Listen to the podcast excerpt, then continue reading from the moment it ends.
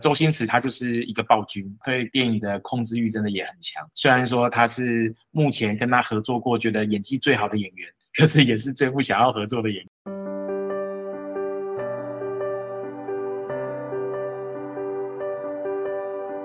欢迎来到紫薇会客室，我们希望透过现代化与科学化的紫薇斗数，经由学习与实践，解决我们人生中的大小事。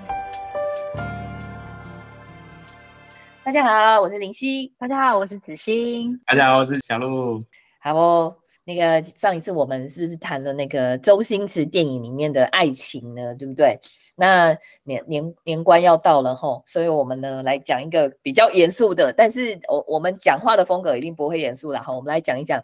那个周星驰电影里面的事业题材哈。那呃，因为星爷的电影呢，它题材真的是非常非常多元，所以我们可以看到很多不同。呃，性格类型的角色，那包括其实星爷自己也非常非常多变。那所以我也想问问两位，你们对于工作中的星爷有什么样的印象呢？对，因为我觉得星爷哦，在我感觉，因为简单来讲，对我们来说，我我看我对我看到的星爷，就是在电视荧幕前当中的那个星爷的样子。那我就觉得他就是一个很冷面笑匠，然后很多变。然后你有时候都很难预测，就是在你没有看那出电影之前，其实你很难预测他下一个梗是什么，就是好像常常会有那种出乎意料的一些创意啊想法，然后让你就觉得捧腹大笑，然后就觉得哎很不一样。那可能对我来说，我觉得眼中的星爷就是像他在戏中的星爷，可是如果真的讲到事业，感觉他的事业应该是片场中的事业。片场中的星爷才是他的事业，对吧？但我但因为我觉得人家说看戏的是疯子，然后哎看戏的是傻子，然后演戏的是疯子。那我觉得在跟周星驰相对这个交手的过程当中，我常常觉得自己就是一个傻子，就是就是就是常常哎那个很投入在他的戏里头，然后跟着他他的戏里头的一个起承转合，然后跟着自己的心也七上八下的。对，那所以那当然，因为我们上一集是讲到爱情嘛，所以那时候会有看到，就是呃，有研究了一下星爷的一个命盘，那才知道说他的命盘其实是命宫是武曲贪狼坐命。那其实武曲贪狼啊，简单来说，在科技紫薇的，就是在张老师曾经说过，武贪对他来说，他就是一个变色龙，就是一个让你在哪里，就是他可以很快的、很快的藏起来，然后你很难发现它。但是它是又有具有杀伤力的，哦，有没有很像折凳的感觉？然后，所以就是它，因为舞曲它是领导型嘛，那但是舞曲是领导，它的副行为风格，舞曲是领导中的支援。然后贪狼这颗星是开创型，可是贪狼是开创中的合作，所以这个舞曲贪狼其实在身上常常会看到，同时具有领导的特质，具有开创的特质，又有支援型的特质，又有。合作型的特质，所以就会感到有时候在一些呃细腻度，在尤其是一些爱情啊等等，就是有些细节的细腻度上面，你会觉得说，哎，好像又带点什么，然后让你觉得不是不是一眼可以望穿，所以就变成说他的电影是可以一看再看，然后每次看都会有不一样的收获，不一样的感觉。所以即便到现在都事隔多年，贺岁片还是常常都会有星爷的一个角色。这是我眼中的星爷，哇塞，那个那个没没没想到子欣有这么多感触。好啦，其实我也是啊，而且你知道，因为我之前有讲过嘛，小时候我爸看到星爷就是一定要我们转台的，所以我是长大以后，等于是成年以后都三十好几、四十岁了才在看这些东西，然后那个，所以所以其实很多感触是还蛮深的。这样，那小鹿呢？你这么年轻。尽管很年轻，可是还是会常常看周星驰的电影哦。那应该说这么说了，其实我们对周星驰的电影里面的印象是最深刻的一个笑匠啊，然后非常对于喜剧的演出实在是非常非常的到位。他在工作上面，其实演员就是他其中一个工作。那当然演而演而优则导嘛，对不对？所以之之后也开始进入到这个导演这个工作。那其实就很多讯息就可以传出来，在周星驰在工这个工作的领域上面，其实是一个非常偏执、固执的一个人，吹毛求疵，为了要追求到一个完美的画面，可能要去重拍很多次，尤其在拍电影的时候，眼睛里面可能除了画面跟效果。他看不到其他东西，因为就是要把它拍到最好。我也看过那个其他有几位跟他合作过的导演，都跟他讲过这句话。像比如说王晶，王晶，我相信各位听众朋友应该也都知道这位导演，喜剧片的大导演，他自己都说，那个周星驰他就是一个暴君，对电影的控制欲真的也很强。虽然说他是目前跟他合作过觉得演技最好的演员。可是也是最不想要合作的演员，所以也就可以感觉出来，其实周星驰在在职场上面，在工作上面的领域是非常非常的坚持自己的要求。所以我在也在去查查他的相关的资料，在看他的相关的背景的时候，其实可以发现他在拍电影的时候有很多的小东西、小细节，他一定要拍到位，才会愿意去。那个放过这这这一个画面，不然他就一直要求重拍重拍重拍，然后导致让别人都无法接受。可是换句换个角度想，其实他就是对这个角度的坚持嘛。所以不管是从他演演员里面的这个多变到表现可以多变，然后到他只那个工作领域上面的非常的专注跟坚持，其实真的可以从他的命盘上面看到一些端倪。对啊，像像刚刚子欣也有提到说。周星驰就是个冷面笑匠嘛，非常多变，不容易预测。其实就跟他本身的命宫的特质就有很大的关系嘛。我们常常讲，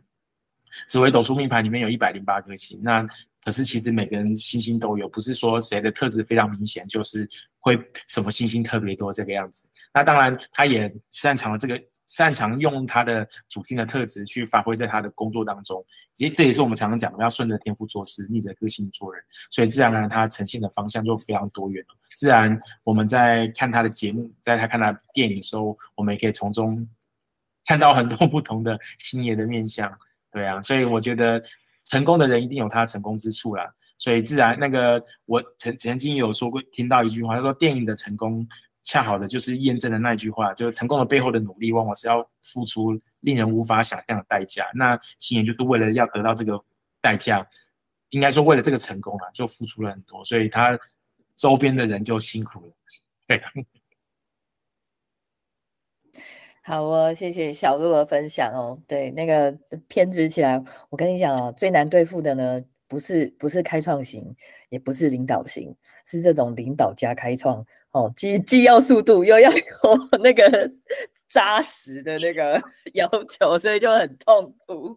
我我这边就是我从小到大看到很多关于那个星爷的的那个报道啊，我在最常看到就是说什么他他又在片场把谁骂哭啊，干嘛之类的。然后呢，可是因为最近这一阵子都在研究他嘛，所以就也看到一些影片，然后他们。就是重复性最高的一句话，就是他们为了选角，然后呢，面试了几百个人，然后都找不到就是适合的角色，然后所以就是呃，我我我顺便勉励一下哈，如果如果你的老板就是像周星驰这种人哈，那种开创领导哈，真的很难搞。但是呢，当如果如果你是阳性，可能你我不知道你会不会比较好调试，但我知道阴性超难调试，因为你你会你真的会觉得他在讲话的内容可能会有一些人身攻击的。但是这边我有一个点想要去呃安慰一下阴性哦阴性人，如果你的老板真的就像周星驰这么偏执，那我我不会想用最后的那个成果去安慰你说哦你反正你最后做出来你一定会很好，因为你在他鞭策下可以做得很好。我我更想要提醒你的是，哈，你看他选角都要面试几百个人才面试到哪一个，所以其实你是经过他精挑细选，他才会这样子骂你。其他人还没被骂，然后再真的从阴性人的角度，你这个仔细一觉得，这个你好受虐了吧？太受虐了吧？怎么太受虐了？可是我都觉得说，就是你。是 没办法，哦我们阴性人就是 N N G 位嘛，哈，我们要多点关多牙嘛，哈，所以就会变成这个状态，就是对，那当然就是要看你有没有觉得你需要成为那个万中选一的那一个，那跟他去去搭配搭档嘛，就是我觉得你在自己的内心价值要够强壮，你知道你是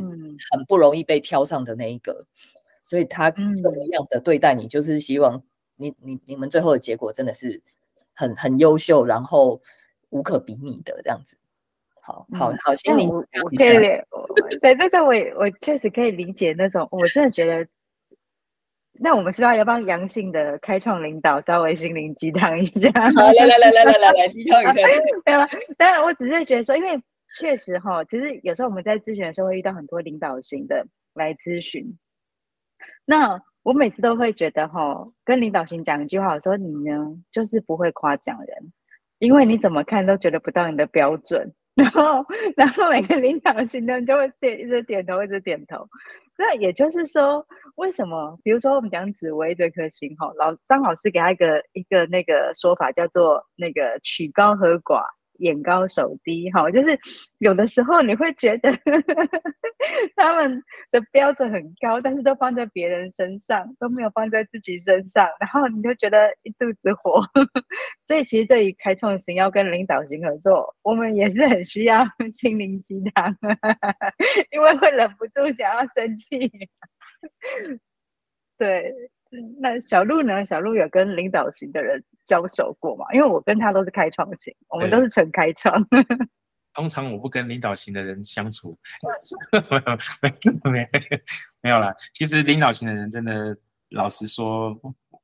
也没有任何问题啦。对啊，只是确实比较不容易接受别人的想法。对对，对于自己本身的的的的意见会比较比较比较比较比较。比较重视啊，然后比较没办法接受别人的想法这样子。当然，我非常赞同那个子欣讲的那个不不太会赞美别人这件事情，因为我自己的夫妻宫就是纯领导型嘛，所以我对这件事情感受其实是用在我自己身上确实是如此对，所以我们要懂得看到别人的好，然后鼓励、赞美、表扬。对对对，这是我 不要讲别人啊，讲自己啊，我们要好好的说明。这样说也对哈，我刚刚讲到紫薇，其实我的夫妻宫是舞曲，我真的也是不太会夸奖我的另外一半，而且我的另外一半还是剧本，所以我觉得，我觉得我老公跟我相处上应该也是蛮需要心灵鸡汤一下的。我们都是那个玻璃水晶做的，就是不小心就会碎掉。好了，所以我们对我们确实，我们不要去指责对方，我们要想的是，其实在我们自己身上也有。好，有一句话吗？一只手指着别人，还有四只手手指着自己嘛？对不对？指着自己。哎呦，小鹿长大了，小鹿长大了。好哦，嗯，聊个周星驰电影，那个大家都来支持一下哈。好，那好，接下来呢，我们就可以把那个。那个不同性格类型的互动来寄托到电影中了吼，那所以接下来就是要聊一下，到底星爷他在电影里面曾经设计过什么样很很出众的角色？当然我们就是只能选其中几个啦吼。那可不可以请那个子欣来分享一下，你印象最深是是是哪一个角色？这样？因为我觉得我印象最深的，其实就是周星驰的那个《食神》那部电影。就是有时候当在跟人家聊天的时候，我就觉得，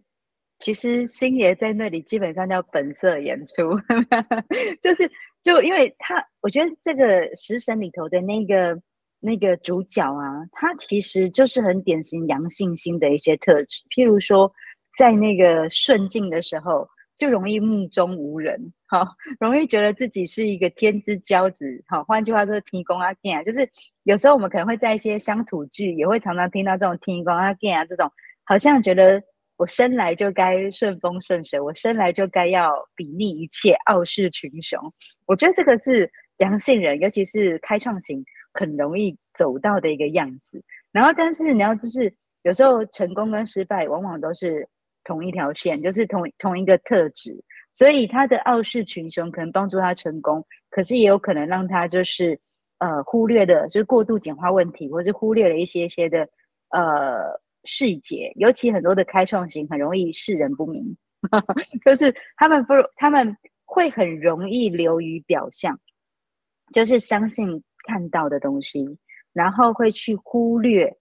其实有一些所谓的人性，或者是说有一些细节的地方，所以到最后往往很多开创型就是遇到就是被自己最相信的人背叛。我觉得这个是很多开创型的那种痛，然后所以以至于很多开创型就开始不愿意相信人，或是不愿意带领团队，然后开始就是一个人往前冲。我觉得这是很多开创型的特质。那我觉得在在这个食神里头，其实就很明显看到他当初被背叛的。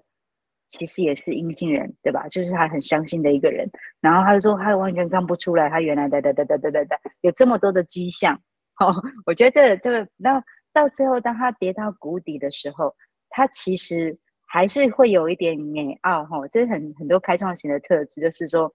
明明自己就是呃自己状况不佳，可是还是想要强装坚强。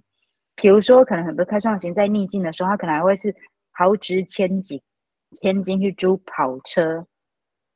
然后假装自己是一个大老板，或是假装自己还像以前一样成功。所以我觉得很多开创型要怎么样能够从谷底，然后然后再很扎实的，然后到重新相信人性，然后再次再重新发挥他的特质。对，其实其实我觉得在食神里头，它有这样的一个含义在。那其实如果再回到我们现实社会。像贾伯斯，贾伯斯他就是廉贞贪狼，所以他也有很明显的这种开创型的特质，所以他被他很相信的人赶出他创一手创立的苹果，然后到最后呢，走到了身心灵，好，所以我们的食神里头那个主角，他到最后是到少林寺的，经过十八铜人的淬炼之后，然后开始有新的，就人人都是食神，哈，那个这句这句很经典的那种话话语。所以有很多的开创型，常常就是会有从云端掉到谷底，然后再从这个谷底往上攀爬。那但是也有那种直接在谷底里头就再也爬不起来的人。所以我觉得他《师生》这部电影其实是一个很棒的励志电影，尤其非常值得开创型的人好好的来细细品味。这是我的感受。哇，那个原来这么笑闹的电影里面有这么多深意，好，那个所以各位 阳性朋友，好稍微注意一下啦。但是我我我觉得，我觉得里面很感人的就是有那个那个那只那个那个莫文蔚演的那个角色嘛，他好像后来就是等于是在最谷底的时候把他捧起来了，而且他其实是那个观观音菩萨哦，山鸡姐，对对对，我只记得鸡，但我觉得这一直讲鸡好像不是很好听。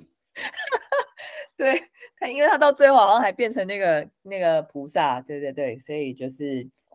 呃，其其实我们身边搞不好搞不好就有菩萨，只是我们还不知道，对不对？好，好，对，我们现在他没有变成菩萨吧？他没有变成菩萨，他只是变成美女。他去，他就是什么一颗子弹，然后把他的那个假牙，就变大美，他的假牙，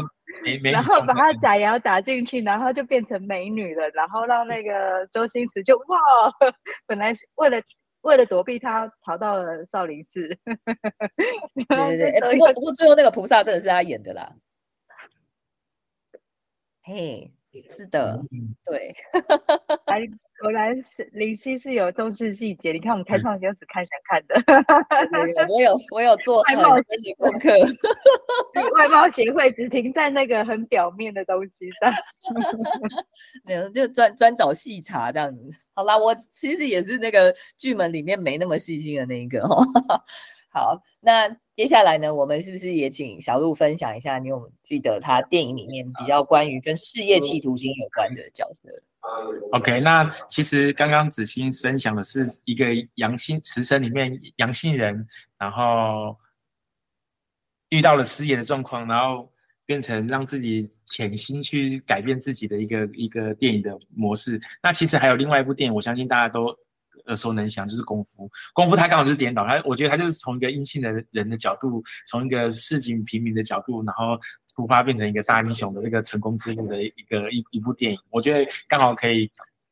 角从从不同的角度来看待这件事情。大家如果对功夫有感有有印象的话，其实就可以看得出来，其实主角阿星本人本来就是。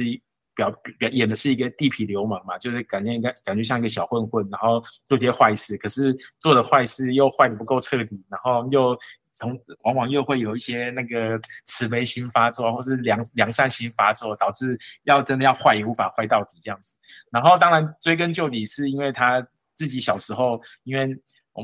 他非常有那个什么侠义心肠嘛，想要先去帮助人家，然后然后跟跟一个乞丐买了一本那个降龙呃不那个叫做那个不是降龙十八掌，那个叫做万佛朝宗，应该是吧？应该是这部这个这个掌法。对啊，然后就想要去行侠仗义嘛，对不对？可是其实却发现那个还是被被被真正比较凶狠的小朋友给打趴在地上，还被尿了一身屎这样子。那从从今以后就想说，那既然当不了。好人那就要当坏人嘛，对不对？然后至少保护自己。可是其实这也是很明显可以看得出来，就是阴性人会去做出的一种自我保护的机制。有的时候会会会使坏，其实不是因为真心想要使坏嘛，而是要保护自己，或是所制造出来的一层防护防护圈这样子。那其实可以从这部电影里面可以看得出来，他之后。尽管那个遇到了贵人拿来帮助他打通他的任督二脉，然后真正让他成为有一个能力去行侠仗义的一个武林高手的时候，其实他就也就不再不再懦弱了，不再不再躲在背后了，而是真正的去站在前面去为为了所有的人去付出，去抵挡所有的子弹，然后去站在最前线。其实我觉得这这也是在紫薇斗数，因为我常看到天良这个星，我觉得这部片里面阿星这个角色真的是就很符合天良这个。主星哦，我们天梁这个主星叫侠客星嘛，所以会有那种侠义心肠，那个以慈悲为怀的角度出发为为首。那最后又又万佛朝宗，又跟佛法有关系嘛，所以其实真的也跟这个天梁这种感觉其实还蛮接近的。然后我们再看他的宗教对宗教之心，对对对，所以会跟这个那个做些连结哦。那通常我们天梁做命的人，他的事业宫一定都会有。资源型的主星，那我们也可以发现，其实资源型的主星就是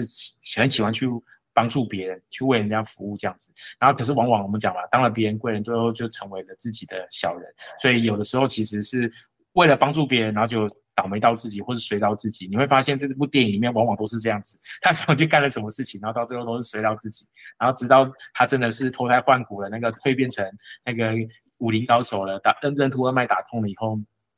他才真正成为一个真正的绝世高手，所以其实有的时候我们讲那个 资源型的人，或应该说阴性合作型的人，其实有的时候我们讲他是属于一种晚发的格局，所以会一开始好像会经历一些不得志或是比较消沉的一个阶段，可是之后。通过那个阶段，在羽化成蝴蝶以后，其实会发现后面的世界才更光更大。所以我觉得《功夫》这部片，我觉得对我的启发也是蛮大的，让我们可以看到一个从一个市井小民、小人物变成一个大人物、大英雄的一个这个过程。好励志哈！那个阴性人，对，今天阴性人灌了不少鸡汤，等一下再灌一碗这样子。尤其是那那，我觉得那是这真的是合作型的那种。那种呃设定啦，因为他其实生生活底层生活状况也不是很好，他想到的也不是什么什么名跟利，就是真的就是市井小民的生活。然后后来那个就是呃斩斩奸除恶之后，他。他开的那个店是什么？在卖棒棒糖，其实也是满足一个小时候的梦想。然后我觉得就是呃合合作型的很多决定，其实都是那种很可爱的、很很柔软的、很舒服的那种那种甜甜的感觉。对，就是一个很可，其实是一个很可爱的影片，只是中间打斗的那个 画面呃有点可怕。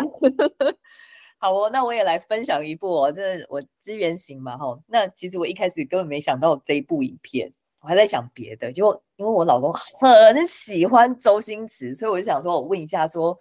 他他到底有没有什么周星驰的影片，他会觉得嗯很有特色，想要拿出来分享。然后他就说有一个有一个，就是他觉得他看完以后他会有代入感的。然后那部片呢，可能我不知道你们会不会对于这个电影名称不是那么熟悉，它叫做呃。大内密探零零发，就是如果你很有很有印象的人，就是超级有印象。你知道我我其实真的很不熟，真的很不熟，对不对？他绝对是演阴性人，一点都不熟，完全没有印象。对，可是你知道吗？一开始我我老公讲这个片子的时候，我以为我没有看过，然后就在 YouTube 上面找一些资料，然后看到那影片说，哦，原来是那一部，就是。我根本没有去记他的名字，我只知道我看那一部影片的时候，整部影片看都觉得超级紧张，因为它里面还有剧中剧，然后有一些卧底的一个一个情节。那这部剧在讲什么？他就讲说啊，就是那个皇帝呢身边有四个等于是有点像特务的人在保护他。那就是呃，那四个人分别叫呃，恭喜发财哈，零零恭，呃，零零喜，零零发跟零零财。那另外三个就是都很厉害，可以影片就可以那个让他们就是花拳绣腿，你就可以知道说哦，他们到底很很厉害到什么程度这样子。但只有那个零零发呢，就是你根本不知道他厉害在哪里。然后说跟跟那个皇帝说他他是他是发明家嘛，所以他就拿那个什么磁磁有磁性的石头这种东西，然后就是大家也不知道你到底在干嘛。然后我相信很多很多资源型的，你在职场上面啊，有时候你可能就会。人家就会觉得奇怪，你在努力这些东西，你到底要干嘛？可是你就会觉得说，嗯，这就是一个发明，虽然我不知道它怎么样，但未来可能用得上吧。然后这个零零发就是一直都是这样子的状态，然后结果后来当然就是一定会要有任务让他解嘛，然后就真的就是靠他那些很奇怪的发明，然后得到最终的胜利这样子。那当然它里面就是还有那种等于说卧底呀，然后大家都已经串好的那种。呃，怎么说？我会觉得那个结局真的是一看就觉得他的角度先转成这样，最后又转成这样，再转成那样。哦，这个转折非常非常多，所以小时候看就很紧张。当然现在长大看以后就会知道说啊，那个做戏的，等一下大概会发生什么。只是长大以后看的感觉不一样。可是小时候我真的是被这这部片就是吓得一愣一愣的。然后中间那个谁啊，刘嘉玲吧，我觉得刘嘉玲在那部片里面真的是很很很很可爱、很甜美的感觉。对，然后跟那个那个周星驰，就是你知道，很多人就会在那个电影评论里面都会提到说，因为周星驰他就是没有没有得到美好的感情嘛，他就是跟那个什么罗罗慧娟是不是，好像就是有一些遗憾，然后所以他就会很喜欢在电影里面有一些很甜美可爱的、很市井小民的那种浪漫的爱情啊，浪漫的 couple 那种。这种这种桥段啦，然后我就会觉得哦，那个互动真的就是很很市井小民、很阴性的夫妻，就是阴阴配的夫妻的每日生活，真的大概就是长那个样子。然后感觉，嗯，感觉他应该是资源型，对不对？就是大内高手零零七是一个资源角色，对吗？零零八是一个资源型的角色，是吗？没错，没错。所以零零八本身是资源型，然后那个太太就是整个都超配合的，然后那个。无无无限度支持老公的那种感觉，很合作型的那种的夫妻，对，就是那种甜蜜小夫妻的那种感觉。然后就是还还是男生做主，可是就是男生也不是那种很很很清楚自己要干嘛的 那种那种命盘。然后所以就是惊喜不断的一个过程。所以如果那个阴性人啊，你发现你的人生吼惊喜不断吼，真的很多时候。我我想要说，应该说惊吓不断。我觉得很多时候，我们真的要考虑一下，是不是因为我们人生中太多的选择是交给别人来做，才会导致我们的生活里面有太多惊吓是我们不想要的。好，又是鸡汤了哦。啊，一批人真的要好好检讨，就是很多时候都会觉得说，好这样也可以，那样也可以，然后就是接受那样子的条件。比如说你在职场上，可能老板要这样安排你也好，也要安排你也好。那你要说好之前，你有没有想过，老板给你的另外一个选择，对你真正的益处在哪里？然后你要加强的是什么地方？还是只是说老板讲的，我其实改变不了，但我也不知道那对我有什么好。那就会真的很容易会产生，就是你意想不到，你不知道之之后要怎么样去去发展的一个状况，那就比较麻烦。好，所以我们就是呃，如如果你是零零发，吼，你真的会有很多在工作上，呃，不知道那些发想最后会走到哪里的东西，我觉得这都很好，因为这真的是我们的天赋。等一下我以前在教历史，嘿，嗯，所以我觉得真的像你刚刚我们刚刚讲的这三部电影的周星驰，就是开创。合作支援哈，然后对，所以你会觉得说，其实真的就是很符合他命盘的那种特质，叫做变色龙，就是对啊，他他他演什么可以像什么，然后都让我们觉得说，哇，他是有学过紫微斗数是吗？真的 很合合逻辑的发展呢。对，然后很合逻，就是说，那完全以那个那个人的角色去去去往下延展嘛，包括那个对功夫那出的合作型，哇，他就是把。就把合作型的那个样子，就是演到一个极致，所以真的觉得就是那，但是他也凸显了我一直在讲哦，其实无曲作命的人真的很容易活在过去，所以所以那个林夕刚有讲到他的，就会又把他的那个曾经有一个一一个美一段感感情情 在放在我面前，对对对对对对 我没有好好珍惜。如果有，如果可以重来，我想要跟他说什么？说什么对我爱你，是不是？对了，嘿嘿嘿，对啊，都都到那种时候才会很真挚，然后很有感情这样子。嗯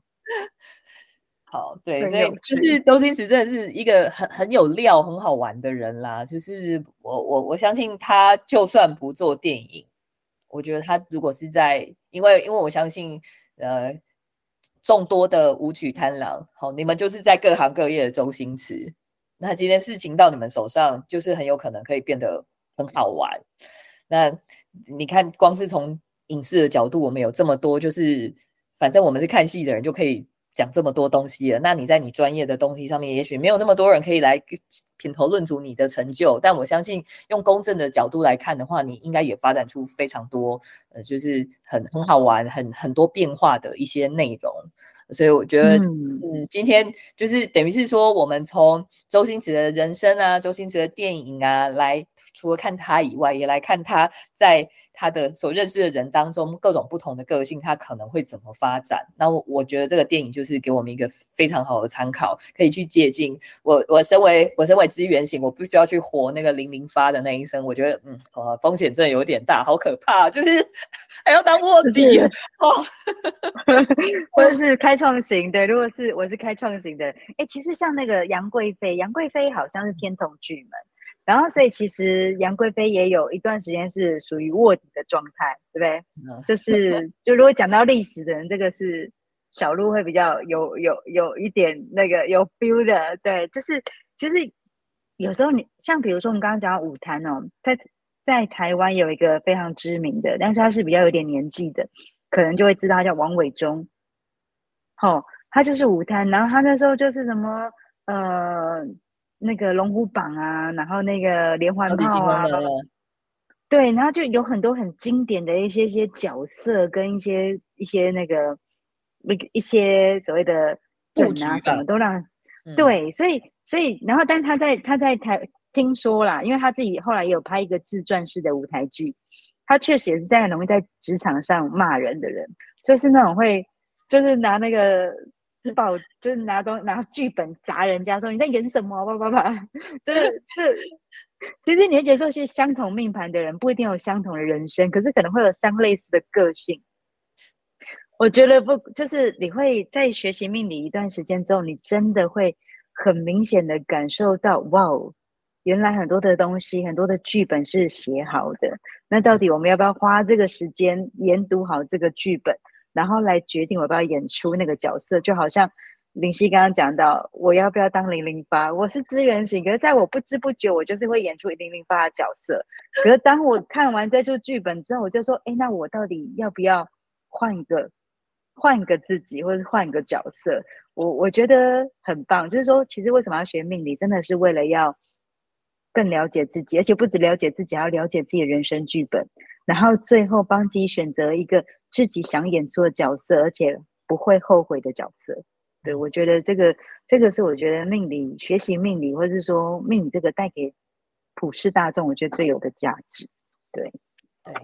所以讲到价值呢，好，那个这这一集当然是讲比较好玩啦，就是说我们透过这些角色来研究，呃，这些到底这些人到底是什么样子的性格？也许你的生活当中你就遇到有人跟这些角色是，呃，他的行为模式很像的，那你就可以找得出来说，哦，其实他就是那一种性格的人